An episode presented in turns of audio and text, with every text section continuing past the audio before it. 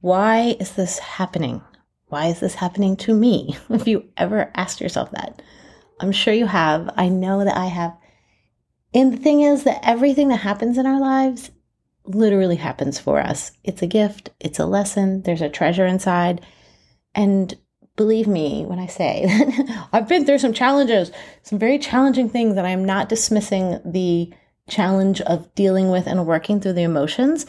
What I have always consistently found is that there is a lesson, there is a gift. When you look closely at what has happened in your life, especially when it is powerful enough to get your attention, right? You can see that there's maybe opportunities to better understand how to be open to love, how to be compassionate, maybe how to set stronger boundaries, how to make choices for yourself in a quicker fashion that serve you and keep you in a comfortable, productive space, make you stronger, make you wiser, make you more insightful. There's a million things. I'm just rattling stuff off the top of my head, but you don't learn that lesson. You don't gain that new skill unless you identify it. And I found that one of the easiest things to do is to go backwards. So basically, look back at situations in your life that have been powerful enough to get your attention and I'm kind of generally speaking about challenging situations, but this goes the same for fantastic situations, you know. Um, and say, where was the lesson? How did that make me stronger, wiser, more insightful?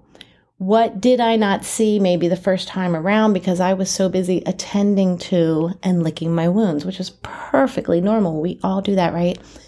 But when you look at things more objectively in hindsight, and especially when you're removed from the emotion, and you're removed from maybe having to deal socially or emotionally with another person or something, you can always find the insights. And this is why it's so freaking cool, is because, and I don't love the words power and control, but that is power and control. It's self agency, it's autonomy. You're like, oh, okay. This actually made me better able to move forward in a way that feels right for me because I have this knowledge, this insight, this understanding, knowing that that's a very valuable part of you that you've now folded into you, right? And that is reframing. You've reframed and you've recontextualized the whole entire event. Instead of it living in your mind as an idea that's kind of eating away at you and gnawing at you and, you know, negative when you bump into it, you've reframed it into a very powerful experience that has really empowered and helped you. And when you do that with things that have already happened, then it becomes a whole lot easier moving forward to see those same opportunities in things that are happening in real time.